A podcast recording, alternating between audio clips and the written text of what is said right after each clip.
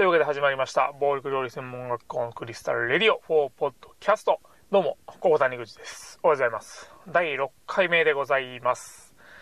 いやもうね、すっかり寒くなりまして、今こうして車の中で、えー IC レコーダーを片手に録音してるんですけれども、ちょっとね、エンジンを切ってるとすごい寒いっていう感じなんでね、ちょっともうちょっと、あの、暖房効かしてから撮ったらよかったかななんて思ってるんですけども、まあね、第6回ということで、まあ、先、えー、先、前回ですね、ちょっとまあ一人でラジオをするのは、もうやめとこうかなみたいな話をしたんですけども、ちょっとね、あの、ニコニコ動画の、まあ、本編、本編っていうよりもニコニコ動画のね、本編がちょっと2週連続、えー飛んでますんでね、ちょっと今回は、あの、まあ、生存報告も兼ねてのね、えー一人ラジオとなってますんで、最後までお付き合いください。えっ、とですね、あのー早速なんですけどね、えっ、と、まあ、ブログと言いますか、まあ、このね、ポッドキャストを、えーちょっとまあ、貼り付けさせてもらってるブログサービスの方に、コメントの方を、えいただいておりまして、まあちょっとね、せっかくなんで、このコメントにつきましては、まあ、先時がね、いてる時にでもご紹介させていただきたいと思うんですけども、まあ、とりあえずね、えっ、と、お礼と言いますか、あの、コメントの方ありがとうございます。非常にね、あの初コメントということで、すごい、あの、やっぱりニコニコ動画版のね、コメントもやっぱ嬉しいんですけど、ポッドキャスト版のコメントで、僕非常にあの、感動しておりますので、まこのコメントにつきましてはね、えっ、と、まあ、次、先々と一緒にちょっと、ポッドキャスト版をお届けするときにでもご紹介させていただきたいと思います。まあね、あのー生存報告といってもね、まあ今日一人でやってますんで、まああのーどういう風になってるかって、まあ諸事情やとは思うんですけども、ちょっとね、あのーえーちょっとツイッターの方にね、えっ、と、ちらっと書かせてもらったんですけど、先週の水曜日か火曜、火曜日ぐらいに、まあさっき時の方からちょっとパソコンがね、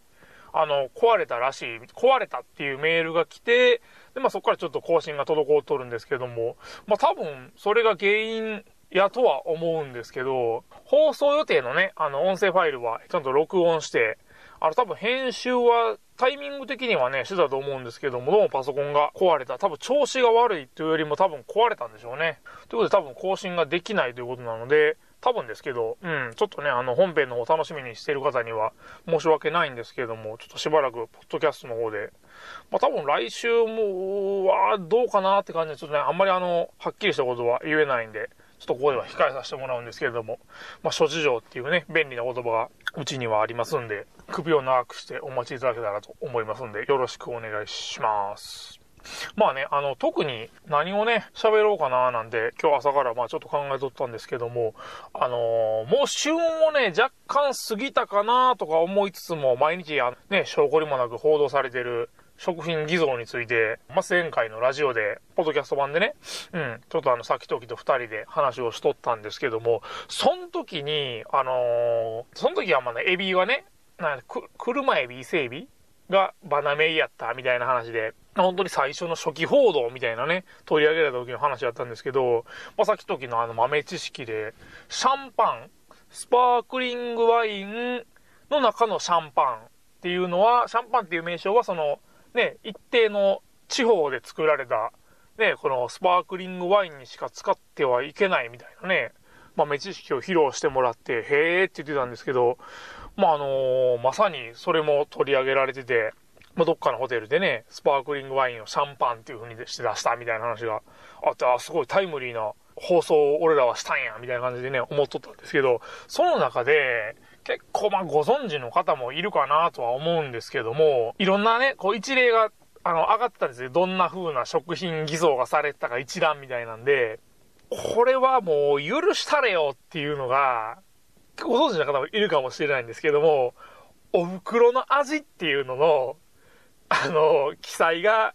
あの、言うたら、食品偽造に当たるんじゃないかみたいな感じの記事がありまして、あの、お袋の味やのに、調理をしているのは中年の男性みたいな。いや、別に、それはもうみんな分かってたことちゃうのっていうね、感じで、あの、記事を読んでたんですけど、でも確かに言われてみれば、嘘なんですよね。嘘というかそもそも、お袋の味じゃないんですよね。うん。別に男性が作ってる、女性が作ってるじゃなくて、お袋の味っていうのは、そのような子供の頃からね、あの、自分のまあお母さんなり家族の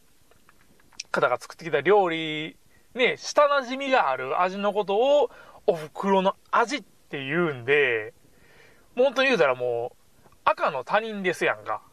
うん、女性であれ、男性であれ。で、実際の、例えば母親であっても全然料理せえへん人がたまにする料理がお袋の味かって言われたらちょっと、ね、疑問なところあるんで、もしかしたらもう日本からこのお袋の味っていう言葉が消えちゃうんじゃないかな、みたいな。ね、いっそほんまにもう嘘っていうんやったら、このね、あの、まあ、実際の本当のお母さんの料理っていうのはお袋の味なんでしょうけど、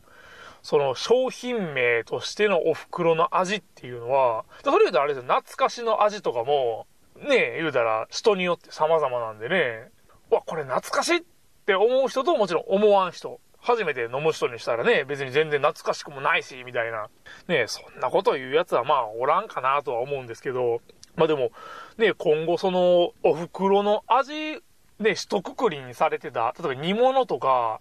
そしたらアピールポイントを、こう、失うわけですやん。田舎風とかも別にそんなことないよっていう料理がいっぱいあるし、そういうなんかこう便利な言葉を、言葉狩りとは違うんでしょうけどね、そこはもう許したれよっていうような基準を、うん、なんとか、あの、誰か決めてくれへんかなっていうのを、まあそういうコーナーもね、若干ちょっと考えようかなと思ってるんで、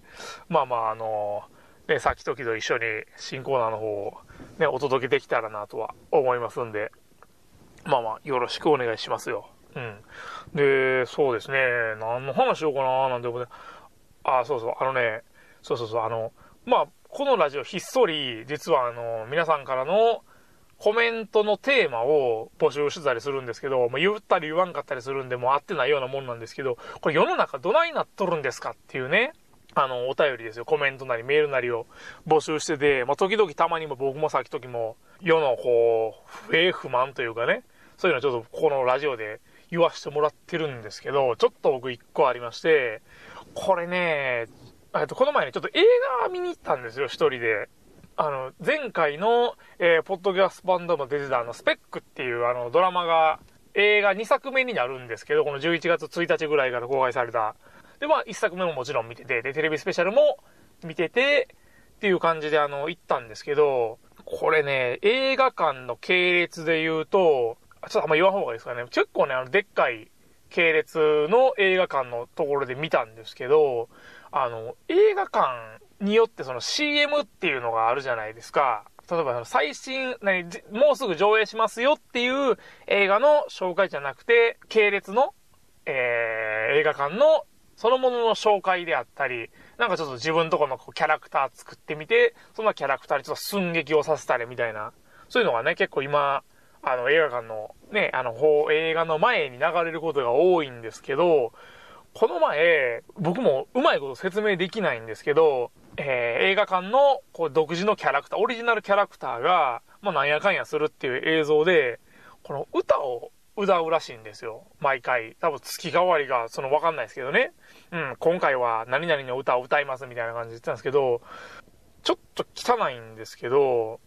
あの、排泄物の歌をね、歌い出したんですよ。そのキャラクターが。うん、小学生の読む漫画よりもひどいレベルの排泄物の歌を歌い出しまして、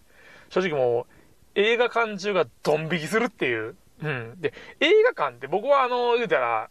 あんまり物食べたりはしないんですけど、まあ、言うたらウーロン茶の、えっ、ー、と、M サイズだけを片手に映画見る人なんですけど、言うたらポップコーンとか食べる人とかおるのに、